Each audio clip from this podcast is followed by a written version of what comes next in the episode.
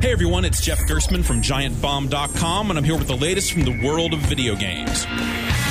It's November, so that must mean it's time for Call of Duty. Activision's super popular shooter franchise is back this week with Call of Duty Ghosts, which is available for, all right, deep breath, Xbox 360, PlayStation 3, PC, Wii U, PlayStation 4, and Xbox One.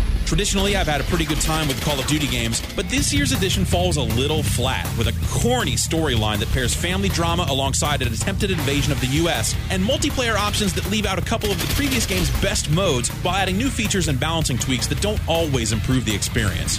While there are probably some great behind the scenes stories about the horrors of developing six different versions of a game at once, the end product is still a step back for the franchise. You never expect something you trust to turn against you. Read my full review to find out why I gave it a 3 out of 5.